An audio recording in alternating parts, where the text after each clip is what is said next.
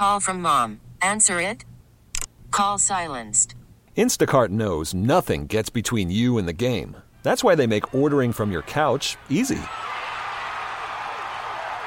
Stock up today and get all your groceries for the week delivered in as fast as 30 minutes without missing a minute of the game. You have 47 new voicemails. Download the app to get free delivery on your first three orders while supplies last. Minimum $10 per order. Additional terms apply. Hey, Rob Bradford here. I have set out on a mission with my good friends at FanDuel to prove what I have known for some time baseball isn't boring. Now I have a daily podcast to prove it with some of the most notable people in the baseball world, screaming baseballs isn't boring from the mountaintops or at least agreeing to come on our show. Players, managers, GMs, and yes, even the commissioner of baseball, Rob Manfred. It has been a constant wave of baseball's most powerful voices. So join the revolution. Subscribe and soak in Baseball Isn't Boring. Listen on your Odyssey app or wherever you get your podcast. You'll be glad you did. We'll go overseas to London. Tom Rivers is joining us now. King Charles, just a little over a year into his reign on the throne, diagnosed with cancer. Tom, uh, how did this come to be? How did the news get out? Yeah, it was a it was a shock yesterday, 6 p.m. our time here in London, and we got word that there's going to be some announcement uh, from the palace. So we were we were glued to uh, the statement that was coming out, just like everybody else here, and a bit of a shocker because he had gone in for prostate uh, enlargement proceedings uh, just about 10, 11 days ago, and that was said to have gone very, very well. We, along with others, have been checking with the palace, and they said at that time it was not cancerous, so, you know, he's just going to be uh, resting for a while.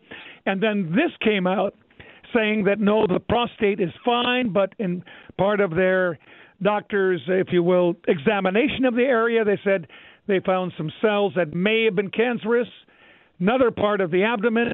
Uh, diagnostics were done, and yes, in fact, confirmation. So he's actually yesterday began treatment. We don't know uh, which part of the body it's affecting. We don't know the stage, but we do know that treatment has begun, and that could be fill in the blank radiation or possibly chemotherapy. Tom, we do know that the palace is really breaking from tradition, centuries of tradition, by going public oh, yeah. with this. Uh, very much so. And again, let's go back to last month. And Charles said, "Look, I want you know guys of a certain age. Uh, many of them are probably going to have to deal with this down the line. So he said, get you know if you have any symptoms, get screened, get out there. And now this is kind of the second, if you will, salvo saying." Look, uh, a lot of people you know, are going to get cancer. Uh, again, the word is if you have any symptoms, get out there and get screened it's he's taking a break from his public duties. What are his public mm-hmm. duties? I tell you, if you look at the calendar, most every day he's doing something, meeting world leaders, opening up libraries. Uh, it, it is a host of things that he does publicly, but uh, that's going to be put on on hold for now. But he will continue to uh, do the official duties. A lot of paperwork. He gets a red box each and every day filled with uh, all kinds of notes, uh, what legislation is working through Parliament, things like uh, foreign office briefings, et cetera, et cetera. So that's going to continue. So the business as quote unquote head of state will continue. He's the head of state not only of the UK, but 14 other countries, including places like Canada, not too far from you, and Australia. So uh, those duties will continue, but the uh, the glad handing out, uh, opening up fill in the blank buildings, libraries. We're not going to see that for a while.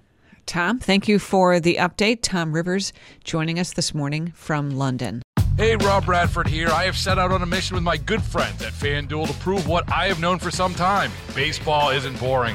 Now I have a daily podcast to prove it with some of the most notable people in the baseball world, screaming baseball isn't boring from the mountaintops or at least agreeing to come on our show. Players, managers, GMs, and yes, even the commissioner of baseball, Rob Manfred. It has been a constant wave of baseball's most powerful voices. So join the revolution. Subscribe and soak in Baseball Isn't Boring. Listen on your Odyssey app or wherever you get your podcast. You'll be glad you did.